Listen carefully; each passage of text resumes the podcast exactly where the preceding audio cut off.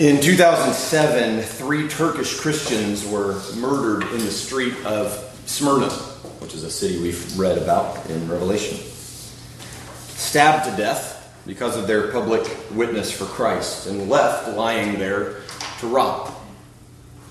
Members of a nearby church came out with spades to dig graves for these martyred brothers, and thousands of Christians from across Turkey attended a funeral for these martyrs to honor them, despite the watching eyes of Turkish police. And one Turkish pastor said this, "Don't pray against persecution, pray for perseverance. The church is better having lost our brothers. The fruit in our lives, the renewed faith, the burning desire to spread the gospel, all these are not to be regretted. Pray that we stand strong against external opposition, and especially pray that we stand strong against internal struggles with sin, our true debilitating weakness. This we know, Christ Jesus was there when our brothers were giving their lives for him." This is often the story of Christians in this age, hated by the world, as their Lord promised them would be the case, treated with hostility and cruelty, often even brutally killed, simply because of their identification with Jesus Christ.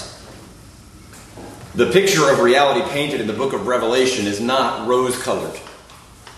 It does not pretend that followers of Jesus in this world should expect to live our best lives now. It tells us the truth. Christianity throughout the age will usually be unpopular, out of favor with the political and social powers of the day, and targeted for elimination by those in authority who regard it as a threat or a distraction. But Revelation is clear about another reality as well.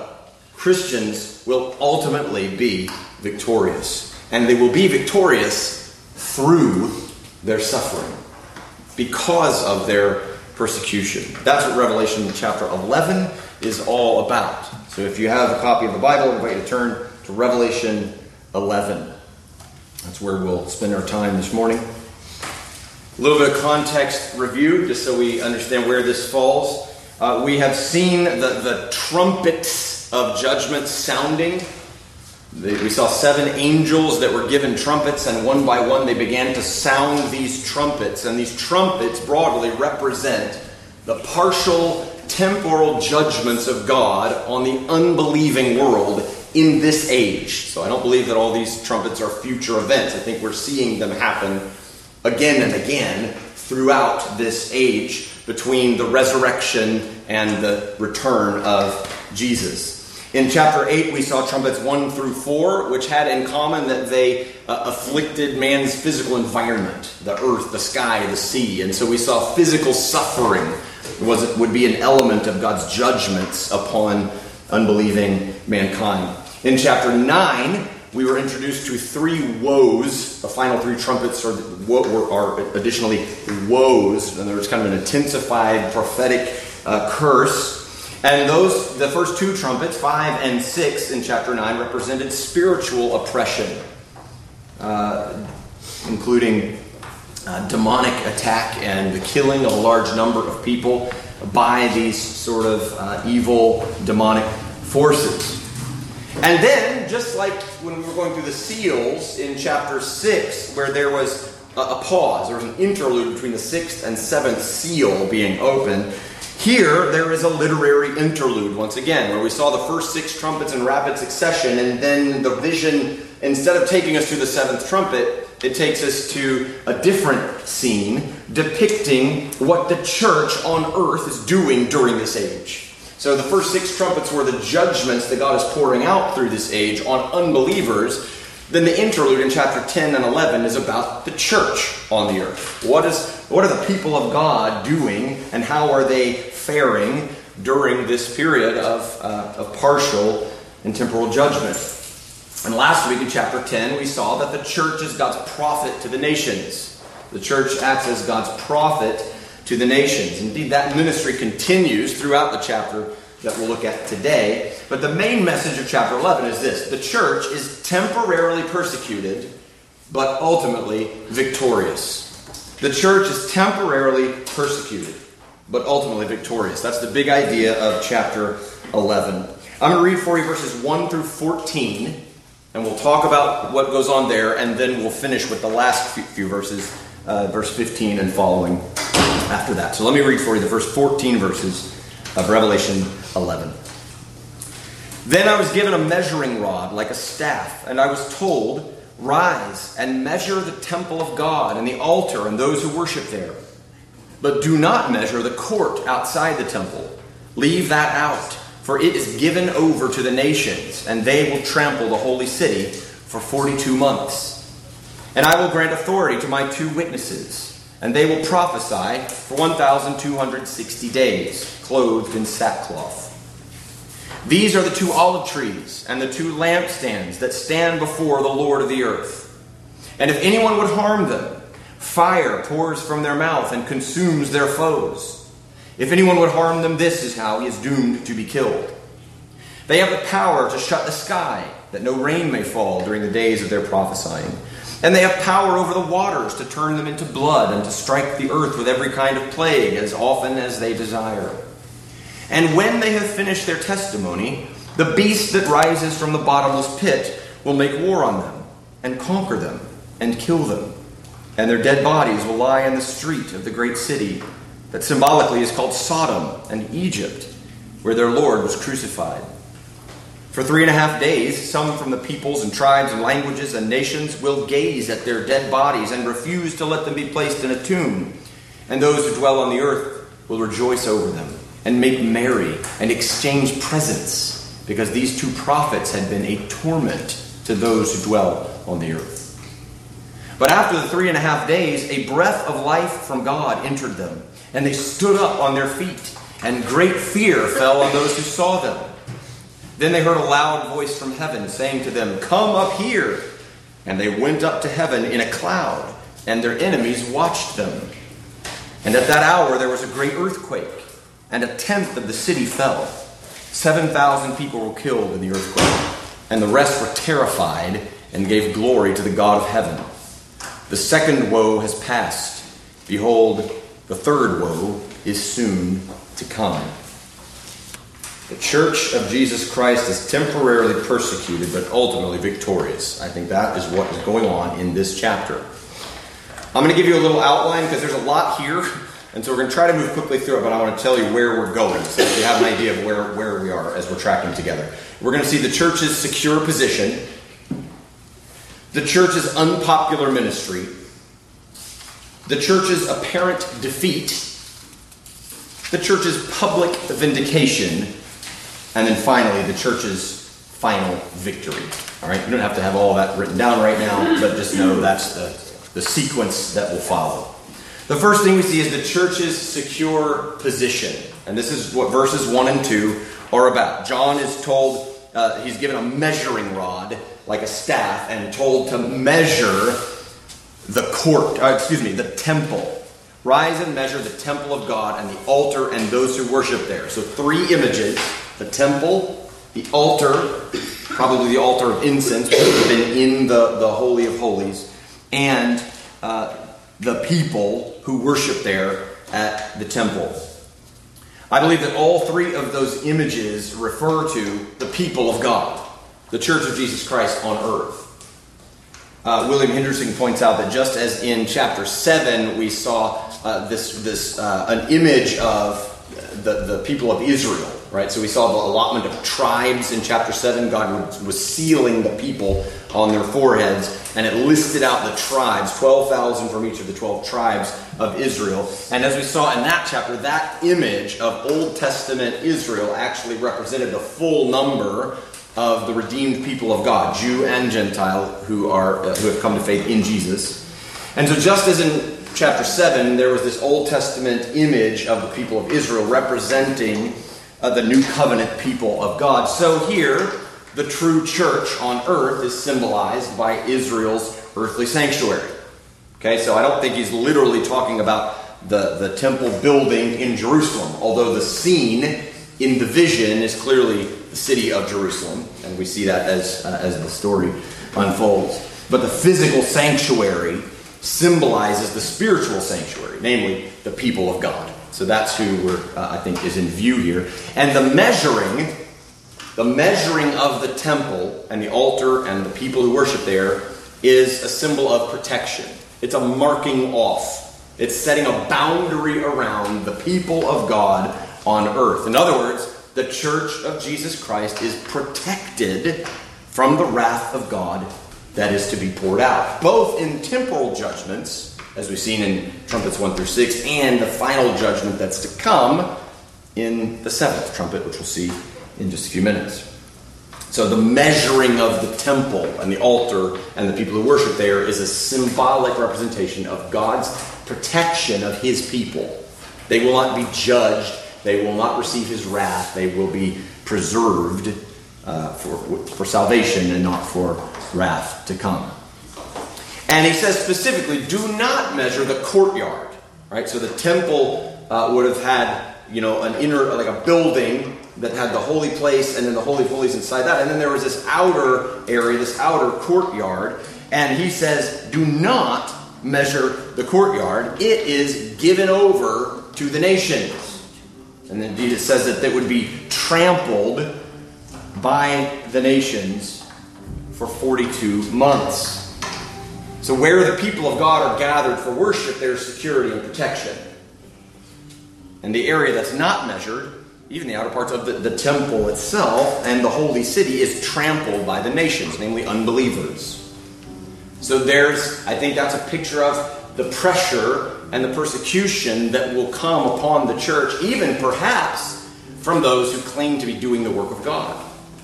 So the temple courtyard itself would be those who seem sort of close to God and his purposes. And so maybe these are people who think they're serving God or even claim the name of Christ, and yet they are themselves pressuring and persecuting the people of God.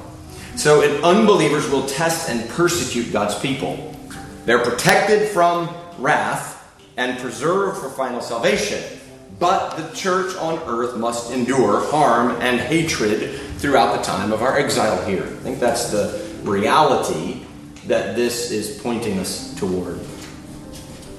And this period of persecution, we're told, is trampling of the courtyard, lasts for forty-two months, which is three and a half years, uh, which I think represents the whole age between the resurrection of Christ and the second coming of Christ, the age in which we live. I don't think these three and a half months are, or three and a half years are a future period. I think they're happening right now, and I don't think it's a literal amount of time either. It just represents this, this period of time before Christ comes and brings his final judgment. So the first reality to see is that the church is secure in Christ, even though the church is pressured and persecuted throughout this age.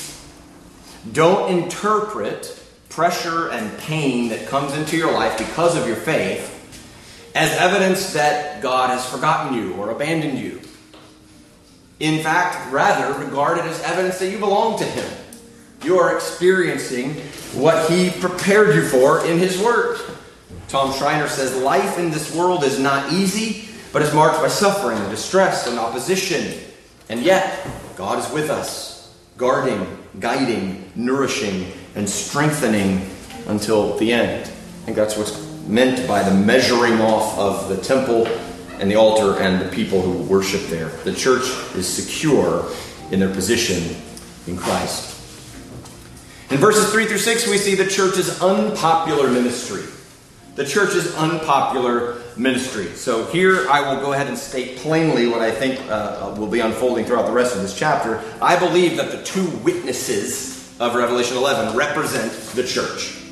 It is the church of Jesus Christ on the earth, symbolically represented by these two witnesses. Again, with the, the images of Revelation, there's a lot of divergent understandings and interpretations of what things represent. So you can find easily other Bible-loving, Orthodox Christian believers who think these two witnesses are something else, perhaps even literal future physical manifestations of Elijah and Enoch or things like that. You'll find views like that, and they fall within the bounds of Orthodox faithful Christianity. Okay, But let, I'm just trying to show you that what I believe is going on with these two witnesses is not a literal, it's not a, it's not a future event where these two dudes are going to show up and start doing crazy stuff. Uh, and it's not even just two dudes. I think these two prophets represent the people of God on earth, the church of Jesus Christ during this age. Let me give you a few reasons that I think that. Deuteronomy seventeen six establishes the law that a case against someone in court must be established by at least two witnesses. Right? Jesus himself borrows that law in Matthew eighteen, and when he's speaking of what we call church discipline, where he says that uh, that the the uh, charge must be established by two or three witnesses. And then when he says, where two or three are gathered in my name, there I am among them, he's speaking of that same law from Deuteronomy, where where a charge against somebody would be established by two or three who would confirm and uh, corroborate the testimony. And so that there are two witnesses in Revelation seven echoes that law validating a claim. All right, so if the church is to be the witness to Jesus Christ in the world, they're represented by two witnesses, meaning they meet the legal requirement for a charge to be established. Secondly, they're said to be lampstands. You see that? These are the two olive trees and the two lampstands that stand before the Lord of the earth.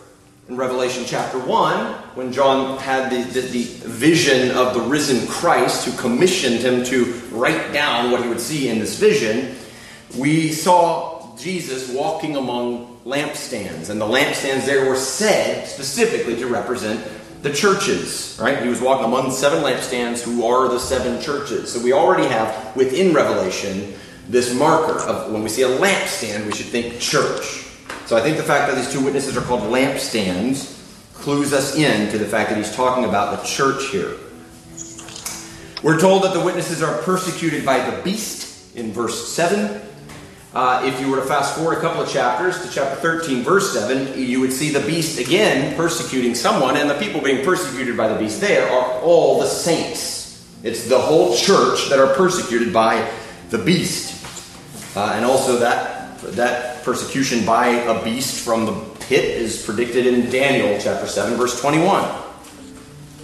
The death and resurrection, the defeat and victory of the witnesses is seen by the nations, right? It says that their enemies watched them as they rose and as they ascended uh, on a cloud, and that suggests a worldwide sort of experience, not just two random people in Jerusalem, literally. Okay? So I think the fact that this is a, a, a plainly visible and global happening shows us that we're talking about a bigger reality than just two people in one place. And finally, the period of the witnesses' ministry, the period of time that the witnesses are on the earth doing, uh, carrying out their prophetic ministry, is the same period of time as the, when the people of God are protected yet persecuted in verse one. Remember, it said that the nations, the court of the temple would be given over to the nations who would trample the holy city for forty-two months. That's three and a half years. And then we're told that the, the uh, witnesses are given authority and they will prophesy for one thousand two hundred sixty days, which is three and a half years. So I think the period of time that the witnesses are prophesying being the same period of time that the The people of God are sealed off and measured off for protection in verse one indicates to us that the ministry of the, the witnesses is the same period of time as the protection of the church. And therefore, I think they're actually one and the same. So the two witnesses here, as, as we'll walk through the rest of this chapter, that's how I'm approaching these witnesses. They are a symbolic picture of the church of Jesus Christ on the earth in this age. There's other cool imagery here that draws heavily from the Old Testament, where it says in verse four that these are the two olive trees and the two lampstands that stand before the Lord of the earth. This comes directly from Zechariah chapters three and four. The lampstands and olive trees spoken of there are Joshua, who was the priest, and Zerubbabel, who was the king. And they are said to be, quote, the anointed ones who stand by the Lord of the whole earth. So we have olive tree, lampstand, and anointing of the one who is the priest and the one who is the king. And so in the witnesses in Revelation eleven, we see a picture of the church of Jesus Christ in the priestly and kingly roles that Christ has given them to play on the earth. You see, the church represents God to mankind in a priestly way. We, we, we, we tell the message of God to the world, and we, we bring the truth of God, and, and we display, as it were, the person of God and, and the gospel in the life that we live together and the message that we share. And indeed, we have the, the royal role, the kingly role of announcing the kingdom of Christ and inviting people to come into it, to submit themselves to the authority of this king and to live as citizens of this kingdom. And so Joshua and Zerubbabel, priests and king, olive trees and lampstands, show us yet again that the, the church is playing this priest and king role on behalf of Jesus in the world. The significance of the olive trees connected to the lampstands is that it would have been oil from olives that fueled the lamps. So the lamps would burn and give off light as they were filled with olive oil to keep the lamps burning. And it uses in Zechariah four the language of anointing. They are the anointed ones standing before the presence of God. And so the oil that keeps the lamps burning represents the Holy Spirit empowering the people of God for carrying out their priestly and kingly roles in the world. That's a lot. I know that that's a, that's a lot of stuff. Uh, but it's, a, it's, it's all steeped in this Old Testament imagery and language and pictures, trying to show us, as the people of God, as those who have trusted in Jesus Christ and are now His church, His people on the earth, we have been empowered by the Holy Spirit and entrusted with the mission and message of proclaiming the kingdom of Christ and inviting people into that kingdom. The church is God's priest king in the world, dependent on the Spirit of God to empower their work on the earth. But the Old Testament imagery isn't done yet. The witnesses are given authority to issue divine judgments. So we see, as he describes the, the ministry of these two prophets, these two witnesses, if anyone would harm them, fire pours out from their mouth and consumes their foes. Whoa, these people can consume people at will with fire from their mouths. It said that they're given authority uh, to shut the sky so that rain doesn't fall, and to uh, harm the, uh, turn the sea to, to blood, and to harm the earth with every kind of plagues as often as they desire. So you might be thinking, okay, so if these witnesses represent the church, what in the world does all of that mean? Does that mean we should be summoning fire from heaven and be able to stop rain and, and inflict plagues upon the earth? I don't think so. I think, again, the Old Testament images that come to mind here are intended to convey The, the essence and the character of the church's prophetic ministry. So the images there of, uh, of stopping the sky so that it doesn't rain calls uh, to mind the prophet Elijah. And the turning of water to blood and the striking of the earth with plagues calls to mind Moses and the story of the Exodus from Egypt. And so we have in our minds now Elijah and Moses, not because each of us, as we go out into the world to do our various ministries, are going to be doing the same crazy things that Elijah and Moses were doing, but because we represent the same God, the same truth. We have in the content of our message the same sort of pronouncement of, indeed, judgment upon the world. We talked a bit last week about how the, the announcement of the gospel has to start with and include bad news. The bad news that we are sinners, we are under the wrath of God, and we need to, people need to repent in order to escape the wrath that's to come.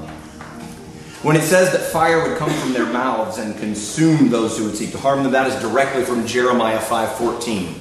Jeremiah five fourteen says, this is God speaking to the prophet, I am making my words in your mouth a fire, and this people would, and the fire shall consume them. Again, it's language pulled directly from an Old Testament prophet. And so the, I, the, the sense that we get is that the fire that comes from the mouths of the witnesses is not literal fire. It's the message of divine judgment upon sinners. It's the message that says, if you don't repent, judgment is coming. The fire that consumes is the words of the prophet, and the words of the prophet are the Lord's words. And so all of these images and language show us that the, the role of the church as the people of God on earth is to continue this prophetic ministry.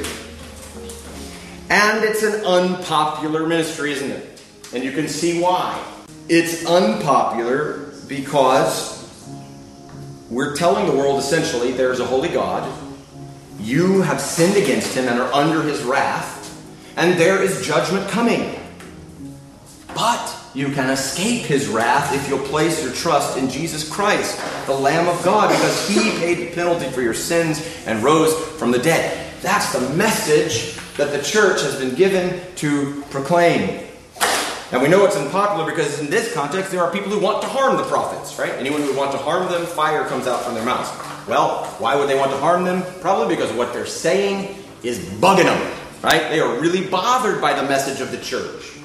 All this constant talk about sin and judgment and wrath. You people are so negative. People are so judgmental. You ever heard anybody say something like that about Christians?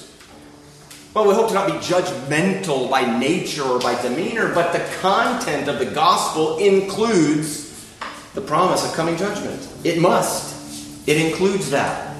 And that is an unpopular word. It not only seems to people in our culture, in our world, it not only seems like outdated and kind of old-fashioned, a little outlandish even, but it offends them because it implies there's something wrong with me. Right? That the message of the gospel includes there's something wrong with you that you can't fix. You see, people today think that the problems they face in this life are chiefly imposed on them by others, and that the solution to these problems is to be found within themselves through self-discovery, self-definition, self-expression. And that's the religion of our culture. I find out who I am, I decide who I am, and then I live out who I am, and thereby I am saved from the pressures of society to conform to some other standard.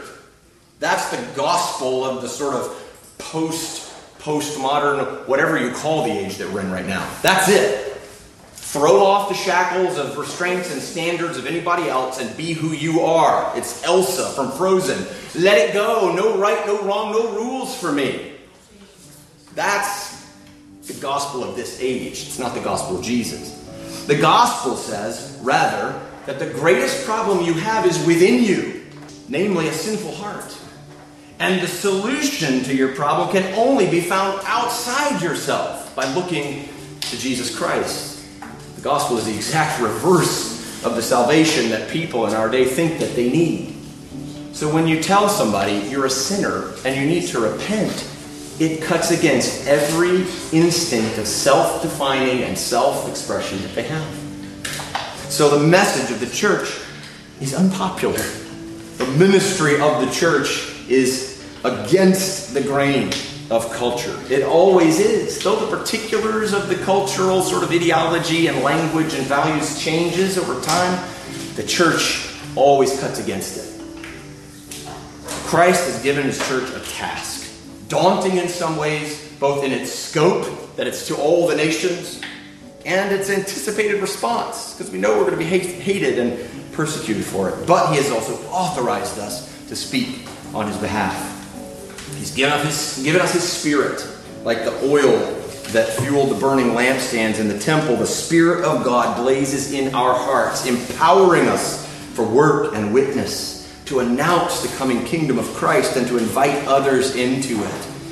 Friends, let's lean on his strength and stay busy with the work he's given us to do. The church's unpopular ministry. Next, in verses seven through ten, we see the church's apparent defeat. The church's apparent defeat. Verses seven and ten tell the story of the beast rising up and killing these witnesses, and they lie in the streets dead, and nobody will bury them because they hate them, and they intend to dishonor them. Indeed, they make merry over their death. I want you to notice one thing before their death. Verse seven says, when they had finished their testimony, the beast rises from the bottomless pit, will make war on them and conquer them and kill them. The testimony doesn't stop because the beast rose from the pit and killed them. The beast rose from the pit and killed them because their testimony had stopped. There is an appointed time at which the church's ministry on the earth is complete. And God says, you're done, your work is over. And that's when the beast thinks he gets to win, right? That's when the beast rises and does his thing. Ha ha ha, check it out. We get to play now. The beast is only able to kill the witnesses because their testimony is complete. Jesus said in Matthew twenty-four fourteen, the gospel of the kingdom will be proclaimed throughout the whole world as a testimony to all nations, and then the end will come. When will the end come? Not until the church's testimony to all the nations is done. God has this on a timetable that is not accidental.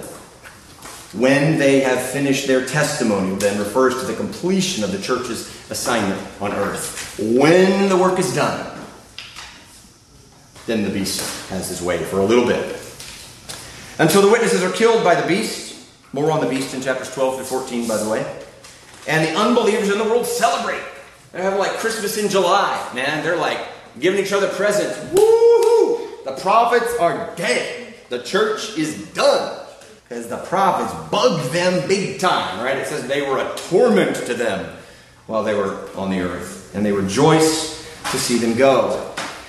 Now, let me be clear. The death of the witnesses in Revelation is not an indication that the church will literally die, as though all Christ's followers on the earth at some point will be martyred, and it's like, oh, the church is just gone now. That's not going to happen. It's a depiction, rather, of the world's perspective of the church. Right? From the world's perspective, the beast rises up, the powers of state authority and whatnot snuff it out, and it's gone. So it looks like they won. It looks like the church is done for, especially in seasons of particular oppression and persecution. It may appear to the world, based on circumstances, that the church has been defeated and succumbed to the pressures and opposition that it faced.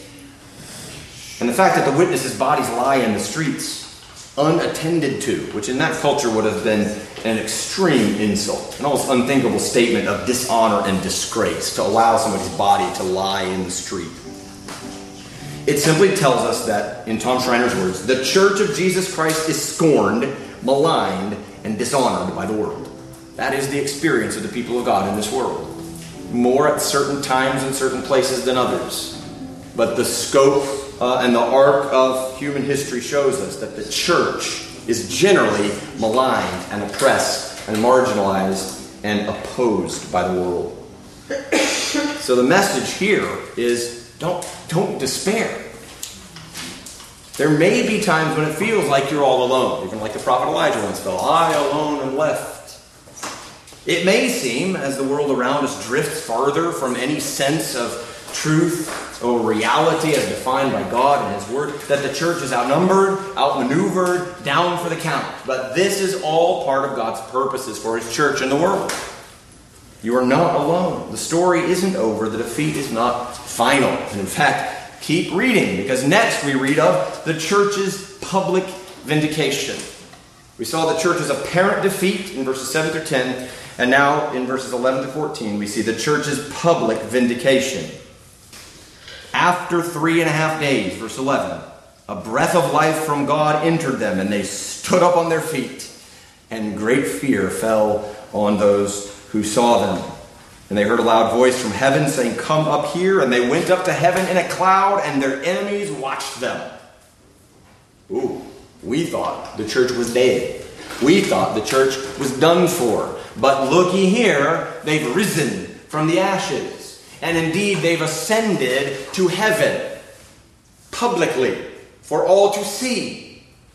Now, I think there's a good chance that this is not depicting a literal ascension of the church to the heavens, but if it is, it sort of casts doubt on the notion that the rapture of the church would be a sort of secret, unknown event. Like, hey, where did all the Christians go?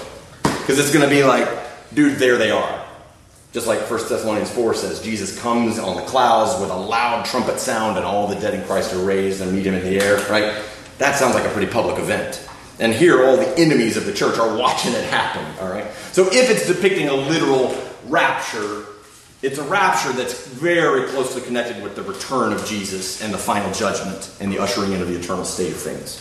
Just a note on sort of end times sequences. But it may just be a symbolic representation, again, of the fact that though the church appears to be defeated, God in his time and in his way will vindicate them, and their enemies will see that they were telling the truth all along, right? That, oh, they really did belong to God. The message they've been proclaiming to them really is true. So the witnesses are resurrected, called up to heaven, they ascend on a cloud in the view of their enemies. The beast's defeat of these witnesses was only apparent, for their dead bodies are now infused with new life by the Spirit of God, and they are revived and stand to their feet again. And it says, and great fear fell on those who saw them. Because when the ones whose death you were just celebrating stand up again, fear is a natural response. Oh, snap. What are they going to do now? And John draws here from the vision of Ezekiel thirty-seven, the vision that God gave Ezekiel of this valley filled with dry bones. And he told Ezekiel to prophesy to the bones. And so he began to speak the word of God, and the bones stirred and came together, and flesh formed on them. And suddenly there was this living, breathing army of the saints of God that Ezekiel was preaching to. And so clearly we have this imagery of those who were dead and lifeless in the street, and the breath of God comes upon them, and they stand on their feet. They're alive again, made alive by the word of God. The word breathes life into the people of God. It is his breath into spiritually dead souls that brings us the spiritual life now and forever. We depend on his word and his breath for our life. So in, in the context of Revelation eleven, this resurrection scene tells us two important things. First, the church during this age will never be truly defeated. There will not be a time in human history when the church is just done, where it's like, wow, all the Christians are just gone. They all died. Christianity got snuffed out. As much as we hand-wring and worry about there's all the threats to the church, the threats to the gospel, if we don't fight this thing, the church in America could be gone forever. No, it won't. God is not going to allow his church to be actually finally defeated. It may be weakened, it may be pressured, but it's never actually truly defeated. As Paul said, we are pressed but not crushed, persecuted, not abandoned, struck down but not destroyed. The world will try, as it often has in the past, to snuff out the flame of the church, but the more they try, the more they'll find that the flame kept burning by the Spirit of God cannot be quenched. It can only spread. Tim Chester expresses this truth well. He says, Soviet communism set out to crush the church, but the church outlived it. When missionaries were thrown out of China, many people feared for the future of the church, but the church has prospered and grown rapidly under persecution. Between nineteen seventy-five and nineteen seventy-eight, President Mengistu of Ethiopia implemented what was called the Red Terror. One and a half million people died and church buildings were closed down. When Mengistu fell, no one was sure what would remain of the church. But it emerged that Christians had been meeting in homes, and unseen, the church had not only survived, but grown. This is what happens. This is the way that the persecution of the church by the world not only doesn't snuff out the witness of the church, it actually increases it. It spreads it. We see that happening in the book of Acts as well, as the people were scattered and they took the gospel wherever they went. So the first truth we see in the resurrection of these witnesses is that the church in this age will never be truly defeated. And the second thing we see is that Christ's people will one day be gathered to him. Christ's people will one day be gathered to him. The witnesses are seen by their enemies ascending to heaven in a cloud. And so the death of these witnesses in this vision does not depict a literal martyrdom of all the church on the earth, but their resurrection at the call of God and their ascension to heaven to be with Him is certainly the actual literal future that awaits the people of God. We will be gathered to Him in heaven. The church's enemies will see this public vindication of God's people. Right? There's this indication here that they all saw it. Fear fell upon them. And then there's a great earthquake that destroys a tenth of the city and kills seven thousand people. Again, these numbers are generally symbolic of just a lot of people, a fullness of people. A tenth shows us it's not the whole thing. It's not complete, the world's not completely destroyed. It's a portion of it. Now, these are clearly, therefore, only partial judgments. But in the flow of Revelation eleven, at the sounding of the seven trumpets, they immediately precede the final trumpet and the final judgment that will fall. In the course of the church's vindication and the judgments that follow, some of the church's enemies will begrudgingly acknowledge the truth of the matter. Though I don't think that they were terrified and gave glory to God indicates true repentance and conversion. There are some who think that it does, that there will be an actual sort of influx of people who repent and trust Christ in these last days. I'm not sure that I see that in this text, because that they were terrified and gave glory to God seems to indicate not a holy reverential fear of God, but just sheer terror for their own lives and the sort of begrudging acknowledgement that this seems to be real, right? That the judgment and power of God seems to be uh, undeniable. Philippians two, uh, verse ten tells us that one day every knee will bow to the lordship of Jesus Christ. And there will be some who willingly and joyfully bow, naming Him as their King.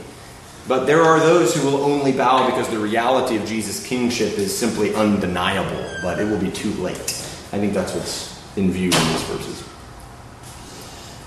And verse fourteen wraps that section up by saying, "The second woe has passed. Behold, the third woe is soon to come." So let me read for us these last few verses. We're going to do verses fifteen through eighteen, because I think verse nineteen actually belongs with the, se- the section that follows it. Verses fifteen through eighteen. "Then the seventh angel blew his trumpet, and there were loud voices in heaven saying, 'The kingdom of the world has become the kingdom of our Lord and of His Christ, and He shall reign forever and ever.' And the twenty-four elders who sit on their thrones before God fell on their faces and worshiped God, saying, 'We give thanks to You, Lord God Almighty, who is and who was, for You have taken Your great power and begun to reign.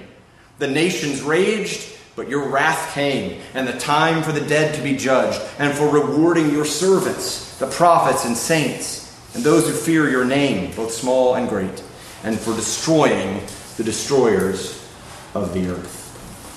And in these verses we see depicted the church's final victory.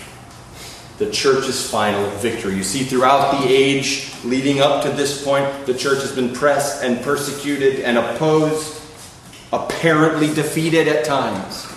But in the end, the church will be victorious in Christ. So you see, as this, these verses begin, we're, we're back in heaven's throne room again, right? So we're back to uh, the thrones of the elders surrounding the throne of God, and, and loud voices start to sing the Hallelujah chorus from Handel's Messiah, right? "He shall reign forever and ever," right? They are just celebrating, praising God. "You have taken Your power and begun to reign. You have judged the nations. You have saved Your people." Clearly, the seventh trumpet represents the full and final judgment of God upon sinners at the end of history. So what we've just seen and read about is Christ has come, Christ has judged the wicked, and Christ has called His people to Himself in heaven, and the eternal state has begun. Look at the song of the elders. In verses seventeen and eighteen, it says, "We give thanks to You, Lord God Almighty, who is and who was." Notice, it doesn't say who is and who was and who is to come. That's been the phrase that we've seen a couple of times in Revelation, when it gives praise to the one who is and who was and who is to come. Because guess what? By this point, He's come already. I don't have to say the one who is to come, because He's here. We're with Him. right? Who was and who, who is and who was. You have taken your great power and begun to reign. The kingdom is here. The opponents have been silenced.